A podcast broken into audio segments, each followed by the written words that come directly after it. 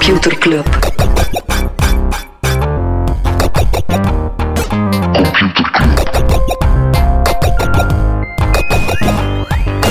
Computer Club. Hey Smolly, Hey Freddy, welkom. Welkom terug. welkom. Welkom bij Computer Club, een wekelijkse podcast over technologie. Iedere aflevering selecteren Freddy en ik een interessant artikel en presenteren we een feitje. Smolly is terug. Yes, was de prijs? Hoe was de prijs, Smolly? zeer goed. Waren De er foto's. andere interessante mensen om over technologie te praten? Denk het niet. Oh, mijn papa, mijn broer, mijn zus. Maar even interessant. Nee, zeker niet even interessant. Ik heb trouwens de foto.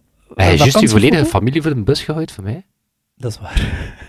Die luistert toch niet naar Computer Club. Nice. Zijn er, is er bewijsmateriaal van uw reis? Ik heb een foto gemaakt, die staat op computerclub.world. Of ja, die moet nog ge- goedgekeurd worden door de admin en dan mag die op de Ik zal website praten met de admin. Ja. Ik zal praten met de admin, want dat is niet de enige foto van Ilderé die Nee, op Computer Club Matthias- World staat. Matthias, een van de luisteraars, die heeft een foto genomen voor de brug naar Ilderé. Eigenlijk al op Ilderé, met de brug in de achtergrond. Eh, heel cool. En die heeft Op op computerclub.world gepost met zijn uh, computerclub trui aan. Ja, op zoek naar Smolly. Is niet die enige persoon die daar een foto heeft opgepost. Hè? Nee, nee, het zijn, er, het zijn er heel veel bijgekomen afgelopen week. We vermelden ze soms in de nieuwsbrief. Gaan we er altijd, lichten we er altijd eentje uit. En in de podcast vertel ik ook. Supercool, het wacht op IJsland. Heel Cool. vet. Was natuurlijk wel met een trui. Dat is niet onbelangrijk als je op IJsland bent. Ook een trui, want het was daar regenachtig. Eh Thibaut, collega van ons bij In The Pocket, Waar die stond eh, die? was aan het DJ'en op Weekend Dance. Ah, met zijn nice. computerclub trui achter de draaitafels op eh, het hipste, het hipste dancefestival aan zee. En En Hunter, dan, die zat aan Fisherman's Wharf in San Francisco. Dat is nice, hè? Dat is eh, Mr. Worldwide. Ja, we hebben er... wat? Jan zijn Darlings, wereld... stond in Venetië. Ja, Santosh is in Parijs ja, ik zei het, ze zijn, eh, de wereld, we zijn de wereld Risk. verder en verder aan het inkleuren. Ik heb Yes. ook een onbekende op de, op de Vlasmarkt gezien met Computerclub ja. Allee, voor- op dat moment was hij voor mij Ja. al bekend. Misschien ken ik hem wel eerder, ik ken hem al sinds achteraf. Nee, dat was plezant. Ik heb veel bijgeleerd uh, de voorbije weken. Ik heb ook ontdekt dat je het woord indie hebt leren kennen. Ik echt waar, ik meen naar Hiding in Plain Sight. Van wat, independent, Ja, individual. Ik, ja, ik had er nog nooit de associatie gemaakt van, van wat zit erachter. Dat is zo'n term dat zo, hoort dat altijd zo indie games, indie, indie Mhm. band. En ja, staat zo dat- niet meer stil bij de etymologie. Dat was een aflevering bij. Marie Martens van Tali. Heel cool aflevering. Ik heb Marie daarnet ook tegengekomen in de koffiebar, want zo gaat dat hier in Gent.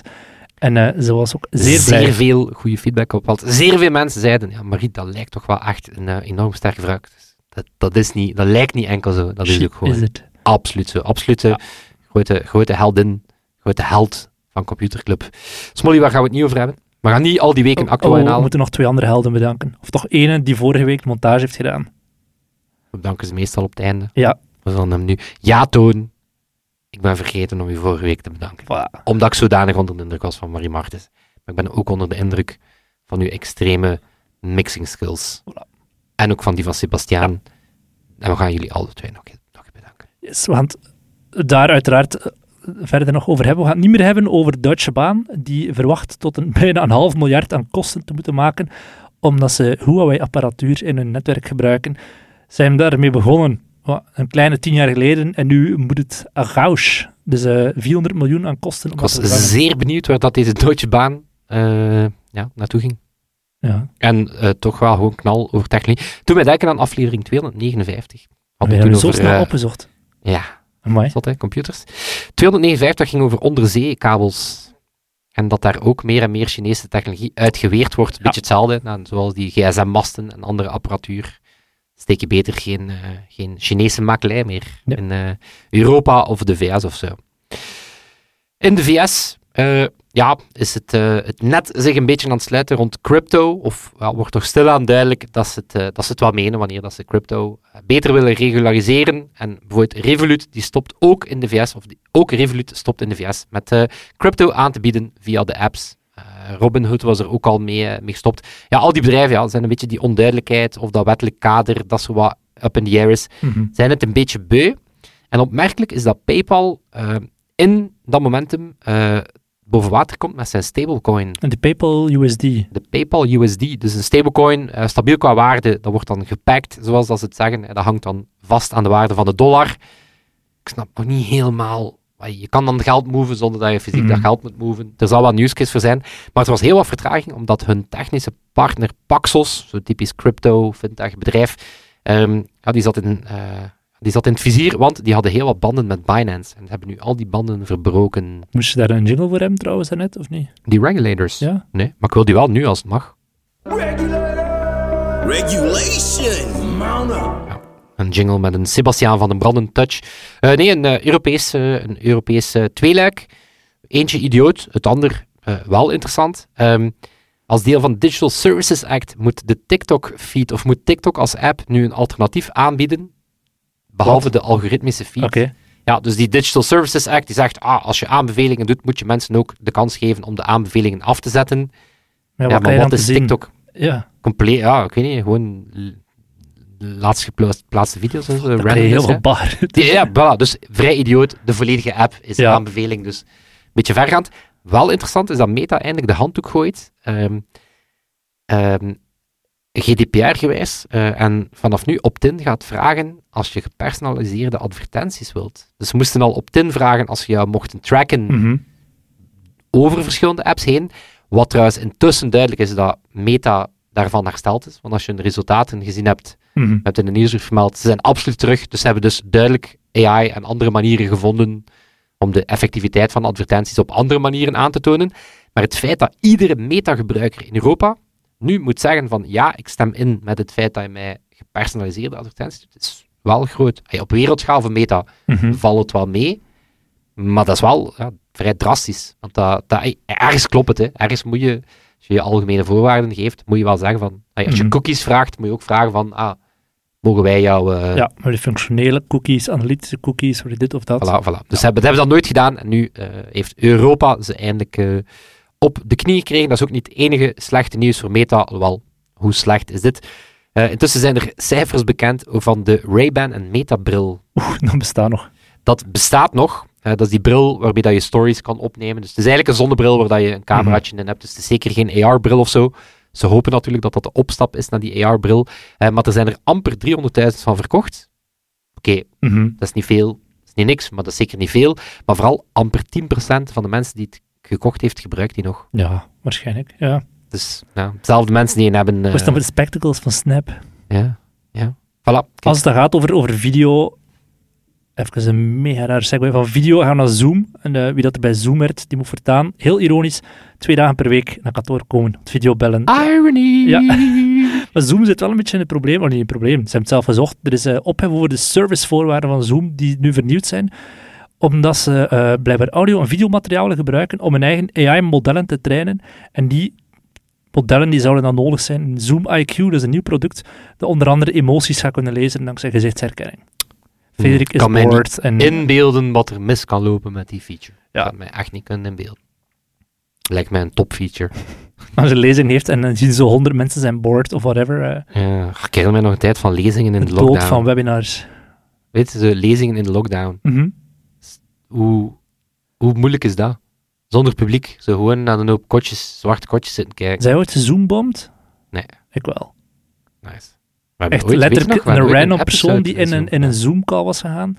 Niet van mijzelf, maar ik zat wel bij als eh, bezoeker. er was gewoon porno eh weer afgespeeld worden. Zeer eh, interessant. Zeer problematisch. Yep. Stel dat je Twitter-gedrag problematisch is, dat je bijvoorbeeld in de problemen komt door te tweeten, of te xen, Mhm. whatever dat het momenteel noemt, dan zegt Elon Musk dat X, Twitter, dus, ik blijf het gewoon Twitter Mhm. noemen, het is ook gewoon Twitter, Twitter vanaf nu zal instaan voor de legale kosten als je je werk verliest door te tweeten. Ja. Wat een wat een fucking weird flex is dit. En eh, al gedeeld in het clubhuis ehm, en in de nieuwsbrief, denk ik, maar ik ben niet zeker. Maar ik vind het, het vermelden nog eens waard, omdat het gewoon fucking douchebag gedrag is. Elon Musk klaagt het Center for Countering Digital Hate aan, omdat ze studies hebben gedaan naar het feit dat er een toename is van haatberichten op het platform. En Elon Musk verwijt hen dat zij de adverteerders wegjagen met hun studies. Echt gebeurd. Ja, maar je kan ook toffe dingen doen met je Twitter-account, met je X-account. Je kan inloggen op message.social. De message. de message.social. Een nieuw project van uh, Dries de Porter. En het insteek is een beetje zoals... Dries de Poorter, bekende computerclubluisteraar. Absoluut. Ook daarnaast Daarna zo bekende digitaal kunstenaar. Zo is een beetje zoals je graffiti op de muur doet en dan kan je de tag van iemand anders overschilderen. Eigenlijk is themessage.social een website waar je kan inloggen met je Twitter-account. En als je meer volgers hebt dan de persoon voor jou, dan mag jij daar een bericht eh, op posten. En dan momenteel Olaf Koens nog altijd het eh, de bericht van de dag heeft, of bericht van het moment heeft. Alles van waarde is weerloos. Ja. Heeft hij gepost met meer dan 100.000 Olaf Koenstra, bekende buitenlandse, eh, buitenland-correspondent eh, uit Nederland. Ja. Ik had het vorige bericht eh, gepost en al iets van Listen to Computer Club, It's a Dutch podcast. En ik had daar getweet en Olaf volgt mij en Olaf dacht, ah, 191.000 volgers. Ja. Dat is niet weinig. dat is moeilijk om erover te geraken. Ja. Lieven Scheire heeft meer, dus we gaan even naar Lieven moeten sturen, maar... Ja, het zal wel wellicht weer een eh, dikke hit zijn van onze vriend Dries de Poorter. Ook een dikke hit, ook van in de buurt. Baldur's Gate 3, Mhm. gemaakt door Gentse Larian. Nogthans een heel hardcore Dungeon and Dragon RPG. Dus zelf niet eens een, eh, een game... ehm, Ja, ik ging even een jingle zoeken, want we willen al heel lang een interview doen met de, de mensen van Larian.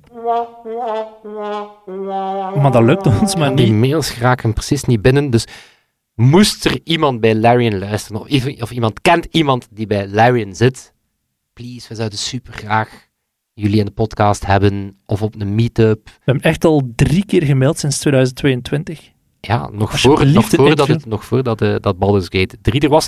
Want het is, en dat is vooral het nieuws, het is een extreem groot succes. Nogthans, echt een hardcore RPG. Echt niet voor iedereen Mhm. vaak, dat soort eh, D&D, dice-based RPG's. Maar eh, binnen de dag al best verkochte spel op Steam. Eh, en vooral, intussen ze- hebben ze eh, al meer dan 800.000 concurrent players, de spelers die het op Steam op hetzelfde moment aan het spelen zijn, wat het achtste meest gespeelde concurrent game ooit is. Komt in de buurt van? Elden Ring en zo. Mhm. Dus, eh, en we zijn nog maar week 1, denk ik. Ik denk Ja. dat het, allee, het was in early access, maar het is officieel uit. PlayStation-versie moet nog uitkomen volgende maand. Dus ja, nu al Waanzinnig kandidaat succes. voor, voor Game of the Year. Samen Doet ook... Tears of Kingdom. Maar wel, eh, Nintendo, misschien ging je het ook zeggen, Nee. hebben ook een eh, recordwinst, een recordwinst eh, geboekt. Niet alleen met Tears of the Kingdom, maar die game deed ook weer de Switch-verkoop Mhm. even opflakkeren. En, klein ehm, nieuw, nieuwtje erbij, in kerst 24, dus kerst volgend jaar, zou er een nieuwe console komen. ah, ja, er ik is niks over geweten, behalve die timing en behalve het feit dat het toch nog altijd met cartridges zou werken. Altijd met fysieke cassettes op zijn Nintendo's. Verder niks geweten, behalve dat het misschien zelf terug een LCD-scherm zou hebben en geen OLED-scherm. Oké, Maar er is nog niks geweten over vormfactor, soort toestel. een bril. Stel je maar eens voor. Yes. De chips voor dat spel komen sowieso. Ik ga gewoon in mijn artikel duiken. Hè. Ah, Komen wacht, ik heb sowieso- er nog één. Ik heb nog, Ah, nog zeg maar. eentje, sorry. Apple-cijfers. Mensen zitten Oké. daarop te wachten. Hè. Eh, nee, maar het, het, ja, het, het eindigt wel minder fijn. Nou, nee, eh, de omzet van Apple daalde met 1%. Vooral ja, iPhones, iPads, Macs, minder verkocht. Mhm. Wel meer verkocht, watches en AirPods. En vooral Services. Toch, het service is eh, Ja. 8% gegroeid, eh, kwart van de omzet, maar vooral winstmarge van 71%. Ja. Dat is veel. Vooral winstmarge van hardware is ook 35%, dus dat is ook veel. Ehm, maar Apple zakt daarmee terug onder de kaap van de 3 triljoen of biljoen aan waarde. En nog een klein uitsmijter daarbij. Eh, Apple, eh, is te weten, is, hebben een eh, grote rol gespeeld bij het aantrekken van Lionel Messi bij Inter Miami. Want die krijgt een percent op Plus, elke niet-US abonnee die erbij komt Mhm. op de Major League Soccer package. Ja. Dat kost 99 dollar per jaar, dus dat zit niet in Apple TV. Je koopt dat erbij. En Messi, ja. Dat Als speelde je blijkbaar een rol. zien van het niveau van de tweede parochiale uit Oost-Rozenbeek. Voilà, maar dat wel met Lionel Messi Ja. erin. Dat is hoe dat ik mijzelf zie in Café Voetbal. Yes. Café voetbalploeg helemaal, als je ooit een topmatch wil zien. Is zonder ironie dat je dat zegt, maar ik, Absoluut. ik waardeer dat. Hij was bezig over de winstmarge van Apple op de hardware. Die een beetje zal dalen. Ik zal ze een beetje uitleggen hoe dat, dat komt. Jij weet dingen dat Apple niet weet.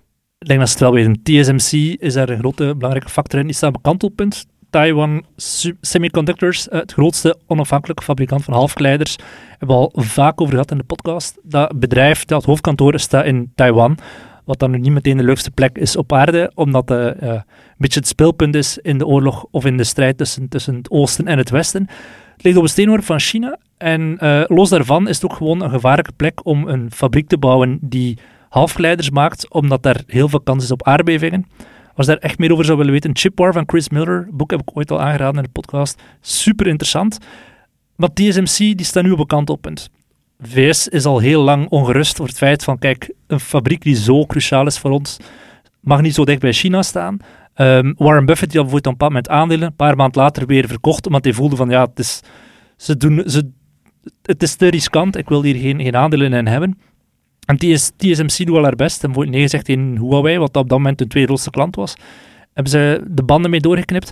En ze zijn heel hard nu samen aan het werken met de VS om weg te trekken, niet per se weg te trekken van Taiwan, maar om risico te Alternatieven, eh, diversifiëren. Ja, Net zoals dat Apple ook stilletjes aan uit China probeert weg te geraken. Ja. En Vietnam en India en zo. Ja. bij Apple is al iets gemakkelijker dan bij TSMC, omdat wat dat TSMC doet zodanig uniek is dat je gewoon niet kan kopiëren. Eh, er werd ongeveer 3000 wetenschappers aan één generatie chips. En het, Maar trouwens, mensen die, mensen die eens, eh, echt zich willen verdiepen in eh, TSMC, moeten eens op Wired. I saw the face of God in a TSMC semiconductor factory. Zeer goede longread, die echt wel zo heel goed ingaat op ja, wat een geflipt hoogtechnologisch proces. Absoluut. Wat dat daar eigenlijk is. Dus die echt die know-how en zo. Dus ah ja, de know-how willen ze echt wel. Heel cool beschermen. Hè? En ze doen ook een aantal dingen opzommen van wat ze doen om die know-how te beschermen. Als je binnenkomt, moet je uiteraard je badge kennen. Daarnaast hangt er een bordje met hoeveel mensen dat er zijn ontslagen sinds 2010 omdat ze de geheimhouding overtreden hebben. Dat zijn al vijf mensen op dit moment. Maar ook ieder kwartaal sturen ze een mail uit met de naam van alle teams waar iedereen eh, een overtreding is begaan op, op het vlak van die geheimhouding en wat dat de straf was. Dus zou kunnen zeggen, team van Fred, ze gaan je niet bij naam doen, maar ze gaan wel zeggen, dat team, eh één persoon heeft dit gedaan, zoveel uren straf, of die is gedemoveerd Ja, of top, whatever. eh, topstrategie, shaming. Niks, Shaming. Ik doe niks dat harder binnenkomt. Ik ken nog iets harders. Je mag geen privételefoons gebruiken. Je mag geen... Ja, als je dus op je privételefoon moet, dan moet je effectief naar buiten gaan, door de metaaldetector, alles erop en eraan. Je hebt er veel mensen die lunchen op de parking, omdat ze daar hun telefoon wel kunnen gebruiken. Ehm, je kan je privémail ook niet bekijken tijdens de werkuren. Als je iets print, dan staat je datum en je werknemers-ID op het blad. Dat is magnetisch papier ook, zodat als je het meepakt door de metaaldetector, dat het afgaat. Ehm, er zijn ook geen ramen in het gebouw. Dus het is eigenlijk voor 12 uur in een kubus die afgeschermd is van de buitenwereld. Het klinkt echt als een topstrategie om mensen eh, te Maar ze hiren. zijn wel cheapjes. Dus ze maken wel chipjes, ja. Oh my god. Jij weet nog niks, Molly. Echt waar. Ah, heb me daarnet iets geteased, maar ik, het weet echt nog niks. Nee. De- maar ze hebben nu dus het plan, eh, om het even concreet te maken, ze willen twee fabrieken in de VS oprichten. Eén in Japan en één in Duitsland. En die laatste, dat heeft eh, Pieter Haak, die ooit in de podcast zat, in een scoop deze week naar buiten gebracht. Die fabriek die komt er effectief. Er was lang twijfel van, gaat dat er zijn of niet? Ehm, Pieter zegt, 10 miljard zal die kosten, waarvan 5 miljard subsidie van de Duitse regering, 1,5 miljard van partnerbedrijven en 3,5 miljard gaat eh, TSMC zelf betalen. Grotendeels gaan die fabrieken die niet in Taiwan staan, niet per se werken aan nieuwe chips, maar vooral chips fabriceren van één generatie geleden of twee Maar dat generaties gaat dan over millimeters of nanometer? Nanometers. Ja, nano. Ja, ja. En inderdaad, zo TSMC, ja, staat het verst als Ja. het gaat rond... eh, Dat zal dan, voor die, die in Europa, kan ik al voorstellen, dat zal vooral voor de auto-industrie zijn. Duitsland is- is vlakbij. Ehm, We hebben het trouwens effectief in de vorige nieuwsbrief hebben we het nog eens over die chipketen gehad. ja? Juist. Yep. Yep. Yep. Het ging toen over ARM die naar de beurs gaat. Ja, ja. Want dat, is, dat is inderdaad dat is super fascinerend. Dus je hebt bedrijven zoals IMEC, die eigenlijk echte zotte R&D doen naar dat soort Mhm. nano-miniaturisatie. ARM maakt daar, dan circuit, maakt daar dan ontwerpen voor van circuits. Die worden dan gebruikt door Apple, Samsung en anderen om Mhm. daar hun chipdesigns mee te maken. En die worden dan door TSMC op zeer hoogtechnologische manier gebakken. En de machines worden allemaal gemaakt in Nederland, ASML. Dus Ja. het is super fascinerend. eh, Tot hoe dan een aantal bedrijven zo'n cruciale schakels zijn en heel de wereld daarvan afhankelijk is. En het, ja, dat gaat wel voor een paar probleempunten zorgen. Dat merken ze nu al in. In Arizona wil TSMC 40 miljard investeren om twee fabrieken te bouwen. Enerzijds botsen ze nu al op culturele verschillen. Ik heb net gezegd hoe zot dat die geheimhouding is. Ze merken nu al, het gaat heel moeilijk zijn om Amerikanen te vinden die niet heel de dag, eh, die 12 uur lang in een kubus willen opgesloten zitten zonder contact met de buitenwereld. Dus ze zijn al iets klosser aan het worden. Ze zeggen bijvoorbeeld, ah, mensen gaan Apple Watches mogen dragen. Mensen gaan op hun werklaptop ook naar Instagram mogen surfen. Of tijdens het werk naar podcasts luisteren. Ze zouden naar Computerclub kunnen luisteren tijdens het werk. Kunnen we hen, kunnen hen mansplainen hoe dat de chipindustrie werkt? Terwijl ze daar staan met een Podcast 70.000 man. er zijn, ja, ze, er zijn 50% nu al, 50% meer mensen aan het werk voor TSMC dan in 2018. Dat bedrijf is echt gigantisch hard geboomd. Maar dan de cruciale vraag, vandaar dat ik zei, ik begon ermee van Apple, de pricing, die marges zullen misschien wat, wat dalen.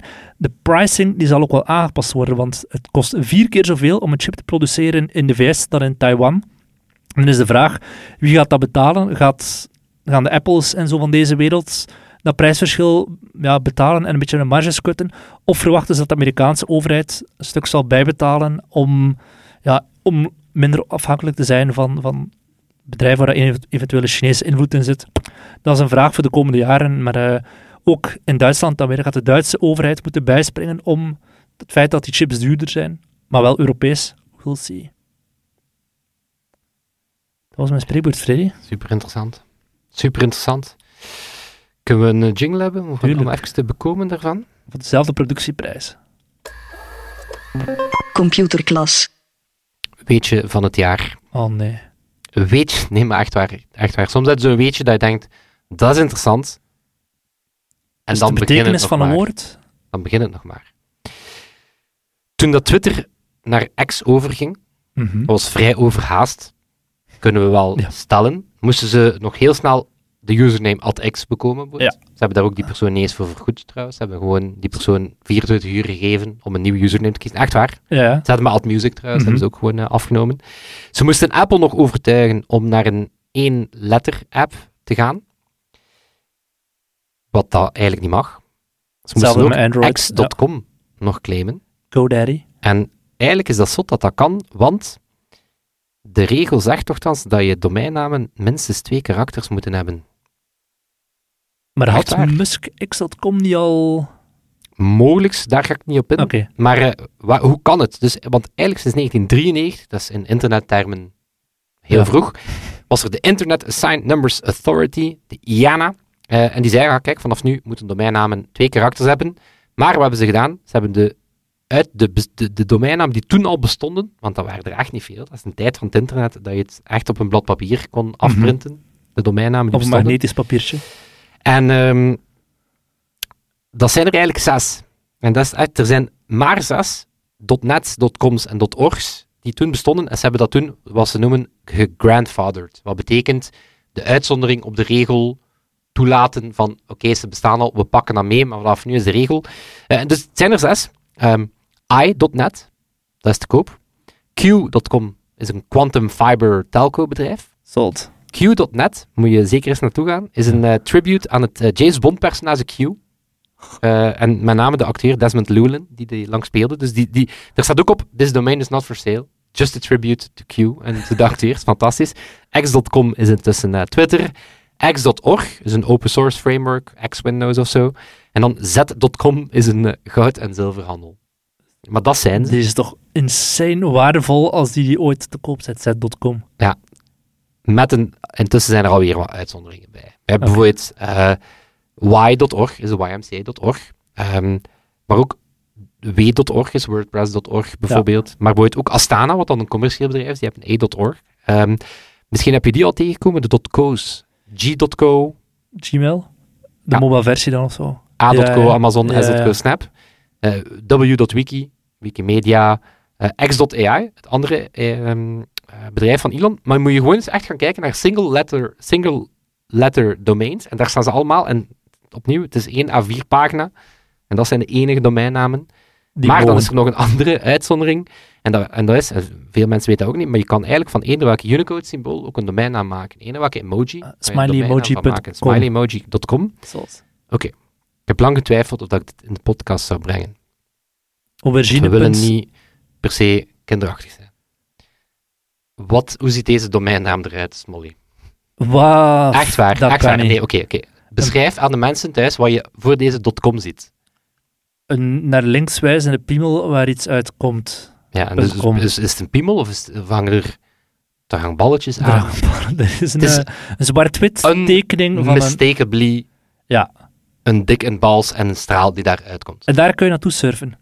Daar kan je naartoe surfen. Is ook te koop Hoe leg je voor dit uit aan 30.000 klanten? Is ook voor 30.000 dollar Zo weinig maar. niet zoveel geld is. Nee, is ook niet makkelijk om naartoe te gaan, want we nee moeten het symbool kennen. Ik zou niet eens En, weten hoe oké. dat kan tekenen. Je dit kunt dan zeggen, Freddy, have fucking kindrol. Weet je wat dit is? Nee. Dit is een E- Egyptisch hieroglyf. nee. dit, is, dit is Egyptian Hieroglyph D052. En het is effectief, wat, wat gebruikt dan dat, daar naar voren? Is het effectief een piemel? Of?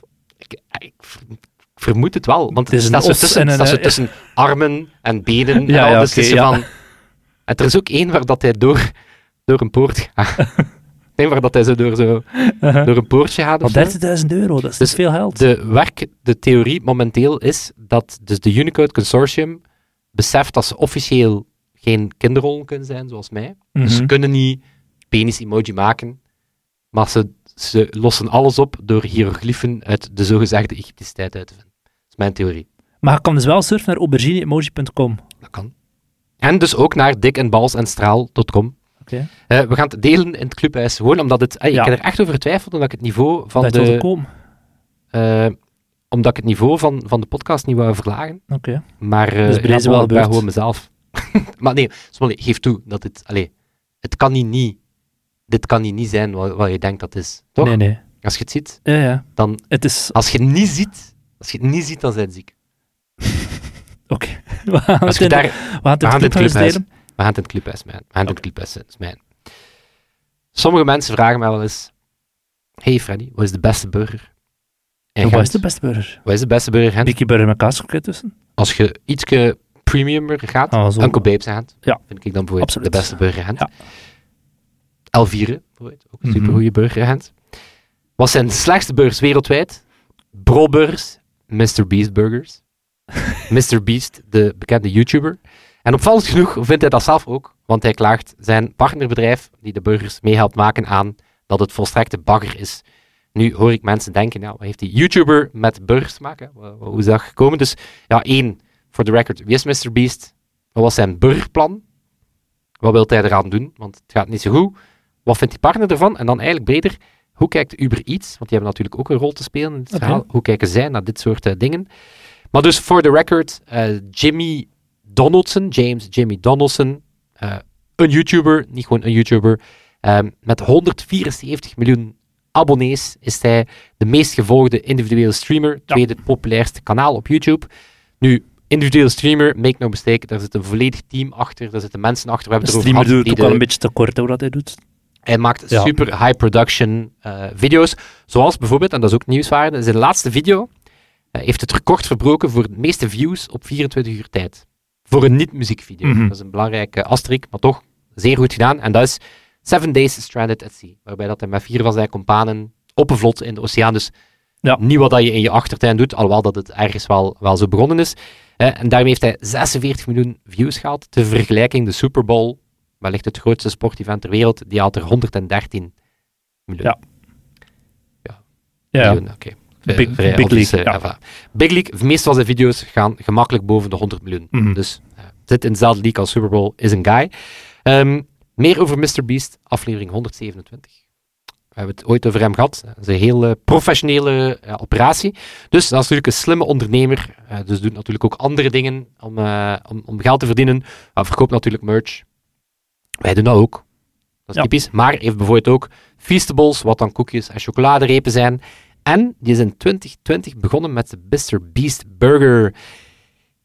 Die bakt hij natuurlijk niet zelf, nee. Hij gebruikt ghost kitchens. Ehm, dat zijn restaurants zonder publieke locatie, dus je kan daar niet gaan eten. Je Beetje kan zoals enkel Casper. In Gent. in België. Voilà, voilà. Casper trouwens ook, heel succesvol concept. Die zijn intussen uitgebreid naar de drie buurlanden. Mhm. Die hebben meer dan 40 dark kitchens, wordt dat ook wel eens genoemd. Ehm, dus dat zijn ja keukens, je kan daar niet naartoe. Die zijn puur gemaakt eh, voor delivery te doen. Ehm, trouwens, een klein wetentje. Eh, veel van die ghost kitchens zijn ook de eigendom van parkeerbedrijven. Waarom? Wat? Geen idee. Maar ik kan er niet gaan eten, dus waarom zou dan... Nee, ik weet het niet. Omdat dan de couriers daar kunnen eh, gratis staan, wachten. Wat kan er vooral gratis staan? De container. Ah. En ook strategische locaties door heel Ja. de stad. Dus heel vaak zijn dat soort projectontwikkelaars die die Mhm. bezitten. Ideaal. Investeer dan in effectief een aantal containers. Die staan dan op plekken in de stad. Ja. Moet, je, moet je zeker niet verwachten hub. dat dat daar sfeervol is. Ehm, dat zetten ze dan op, ehm, op, eh, op Uber Eats en andere als een merk. Dus zegt eh, Jimmy in 2020, hij doet een heel snelle pitch, moet ook wel gezegd zijn. Mhm. Hij zegt, kijk, er zijn veel van die kleine restaurantjes die nu aan het afzien zijn. Eh, mensen komen niet meer. Ze hebben wel een keuken. Kijk, weet wat, verkoop mijn burgers. Ik doe de promo. Jullie, eh, jullie, krijgen de, eh, jullie betalen mij een stukje voor die franchise, maar eh, Mhm. voilà, jullie restaurant kan vanaf nu gewoon burgers verkopen online. Met succes, opening, eerste virtual kitchen. 10.000 mensen waren daar. Ook al kan je er eigenlijk niet naartoe. Natuurlijk, Mhm. zijn fans waren daar, want ze wisten dat Mr. Beast daar ook ging zijn. Eerste drie maanden al 1 miljoen burgers verkocht. Intussen hebben ze 1700 dark kitchens die de Mr. Beast burger maken. Het Het is enige altijd probleem... dezelfde burgers qua concept en dingen. Hè? Ja, behalve dat hij totaal niet altijd zo uitdraait. Ja. Ze hebben wat quality issues. De burger wordt eh, walgelijk niet te eten. Soms is hij rauw, soms klopt het niet wat je krijgt. Soms is hij compleet vermassacreerd. Maar dat is met een Biggie burger. Sommige frituren steken. Ik heb wel mensen gezien die aan een microgolf hebben opwarmd, dat broodje. Dat doet u verdriet? Dat is echt kort waanzinnig. Oké, maar dus daar de Mr. Beast burger. Terug naar die... Quality issues, en dat past natuurlijk niet bij de Mr. Beast brand, want die zijn brand Mhm. is net super high production eh, value. Ehm, dus ja, eh, Mr. Beast klaagt Virtual Dining Concepts aan. Dat is het bedrijf ja, die hem helpt bij dat soort franchise dark kitchens uit te bouwen. Hij wil onder de deal uit. Dus hij zegt, ja kijk, eh, ze komen hun deel van de overeenkomst niet na. Ik wil die deal opzeggen. Ehm zegt ook dat ze te veel focus leggen op groei in plaats van kwaliteit. Want eh, dankzij Mr. Beast hebben ze ook Mariah Carey kunnen overtuigen om koekjes te verkopen. En kan je ook in Amerika NASCAR chicken wings. America! Oh, America! yeah. Fuck yeah. Uh, drive to lift. Oké, aflevering niet? Nee, Cartman, eh, Cartman NASCAR driver. ik ken Legendary. Team America wel. Maar eh, ja, minder nieuws voor eh, Mr. Beast. Zijn partner, eh dus Virtual Dining Concept, die slaan terug. Die klagen Mr. Beast aan voor 100 miljoen. Want ze zeggen dat hij de Mr. Beast Burger merk schaadt. Door te zeggen dat het niet lekker is. Ja, dus hij zegt, jullie, je, je schaadt ons burgermerk, zegt dat Mhm. Dark Kitchen concept over Mr. Beast himself. Ze zeggen, ja, dat zijn allemaal uitspraken die niet kloppen, dingen die niet accuraat zijn. Ja, hij wilde eigenlijk gewoon een betere deal en nu eh, is hij, het- is hij het heel lelijk aan het spelen. Waar gaat dat heen? Ik weet het niet. Maar wel, slechte reclame is ook reclame, alhoewel dat ik mij afvraag of dat, dat ook geldt voor rauwe hamburgers. Mhm. Per se dat daar slechte reclame, niemand gaat zeggen van, amai, die burgers waar dat je scheid van krijgt, die gaat nu wel eens mij eh, maar proberen. Ja. Door mij maar vier. Maar hoe zit dat eigenlijk met die Ghost Kitchen? Want ik ben eens gaan opzoeken van, ja, slim concept. Eh, kan, Mhm. kan, ja, je moet niet per se ja, een vaste locatie huren die heel duur is op een prime location. Dat is ergens wel slim. Maar dat is natuurlijk niet ideaal voor die food delivery diensten, want ja, de reputatie daarvan daalt dan ook. En eh, effectief Uber Eats hebben in mei 5000 van die ghost kitchens verwijderd. En ter Amai. vergelijking, er, zijn er, of er waren er op dat moment in totaal 40.000. Dus dat In de VS of wereldwijd? wereldwijd. Oké. Ehm, de verwijderde zouden vooral in de VS zijn, Mhm. als ik het artikel een beetje, eh, een beetje snap. Ehm, in 2021 boeit waren er nog slechts 10.000 van die kitchens. Dus het zit wel echt in de lift. Eh, en ze hebben nu nieuwe regels. Ehm, dus ja, kijk, als je ooit plekken ziet die ze overtreden, kan je ze melden. Het menu moet 60% verschillen van andere merken die je vanuit dezelfde locatie serviced. Dus stel Oké. dat je zegt, oké, we hebben een locatie daar in die straat. We gaan daar Italiaans aanbieden, we gaan daar eh, Vlaamse keuken Mhm. aanbieden. Dan moeten die menus minstens 60% anders zijn. Dus Ja. je kan niet gewoon extra merken creëren door zo één item op menu aan te passen. En er zijn ook strenge regels. Je moet 4,3 hebben als rating en minder dan 5% van je bestellingen mogen geannuleerd of foutief zijn. Dus dat is wel een quality bar. Dat is inderdaad... eh, Dus dat is een beetje, maar het voelt ook wel als whack-a-mole van, ja, haha, Ja. Je, bent, je bent gezien, ah, hier is alweer een een rating andere... van 4.3 is wel hoog. Dat is wel hoog. Ironisch genoeg heeft Uber Eats natuurlijk zelf een programma om ondernemers te helpen om ghost kitchens op te starten. Mhm. Ehm, Casper hebben we al vermeld. Ja. Dat is een succesvol Belgisch concept. Die Mhm. nu eh, tot eh, op 40 locaties zit. Of dat was toch het plan. Ik heb niet gezien of dat dan gelukt is. Maar bijvoorbeeld ook TikTok is er ook mee aan het experimenteren. Die zijn Chuck E. Cheese, dat kennen we hier niet. ja, Zo'n beetje vergaande Amerikaanse pizza-glorie. eh, aan het ombouwen om dan ja, concepten die ze via TikTok pushen. Te Dat is zorgen TikTok je, zelf die dat doet. TikTok is ook zelf e-commerce aan het opzetten. Maar eigen magazijn en zo, waar dat zij heel actief producten gaan pushen. Een beetje zoals Shane, Mhm. maar dan eh, TikTok. Ja, die social commerce is zoiets. We kennen het hier in het Westen niet echt. In China is dat huge, maar dat blijft ze zoeken naar. Is er, gaat er ooit een westerse app zijn die dat model eh crasht? Social commerce, even uitleggen. Dingen kopen vanuit streams. Ja. mensen ja, gewoon kijken naar influencers en anderen die zeggen, ja, lip, daar ooit eens gehad een weetje over de Lipstick King, denk ik, Mhm. die toen verdwenen was omdat hij ontdekt had dat er, eh, die had Tiananmen Square ontdekt, dus Ja. toen uh, gecanceld door de Chinese overheid. Dat was een heel bekende lipstick influencers. Dus in China wordt er miljarden eh, dollars, of ja, omgekeerd in yen, ehm, verkocht via streamers, maar hier kennen we dat niet echt. Het idee dat een, ja, mensen influencen wel, mensen gaan wel eens zeggen van, ah, dit vind ik goed, maar zo Maar niet dat rechtstreeks vanuit de feed kopen, Voilà. dat nog niet. Meta heeft dat ooit ja, bijna al die plannen voor Instagram afgezegd. Mhm. TikTok eh, probeert het zeer hard. Natuurlijk, ja, een beetje geïnspireerd op het Chain-achtige eh, model, Temu-achtige model. Maar ik heb het gevoel dat deze podcast legit was, man. Oeh, Ja, en nog Ja. extra legit dankzij. door de fucking professionele audio, dankzij onze amigos, Toon en Sebastiaan. Yes. Toon deed het vorige week, Sebastian deze week. Sebastiaan deze week. Daar zijn we heel dankbaar voor. Dankbaar zijn we ook voor De vrienden van de show. vrienden van de show. Mensen die ons, eh, die, mensen die ons financieel steunen, mensen die onze merch dragen, mensen die dan ook in ons clubhuis mogen en waar we nog wel andere, andere dingen... eh, Hoe word je vriend? Via vrienden.computerclub.online en dan kan je, ik zeg het ofwel via vriend van de show, kan je ons, eh, kan je ons steunen, is minder dan 3 euro per maand. Dus dat is eigenlijk niet heel veel. Of je koopt iets van merch en Ja. dan krijg je ook alles. Betekent toegang tot clubhuis, toegang tot onze Mastodon-server, GSM-hoesje. gsm-goesje, kortingen op onze webshop, op andere webshops. Je maakt dubbel zoveel kans om te winnen. Je krijgt als Webshop eerste van Dries de Poorter ook. uitnodiging op meetups. Webshop van Dries de Poorter. Het is een waanzinnig... Het is eigenlijk een beetje de Amazon Prime Ja. van de Vlaamse podcast. Van de, sorry, van de Beneluxe podcast scene. We hebben ook luisteraars uit Nederland. Absoluut.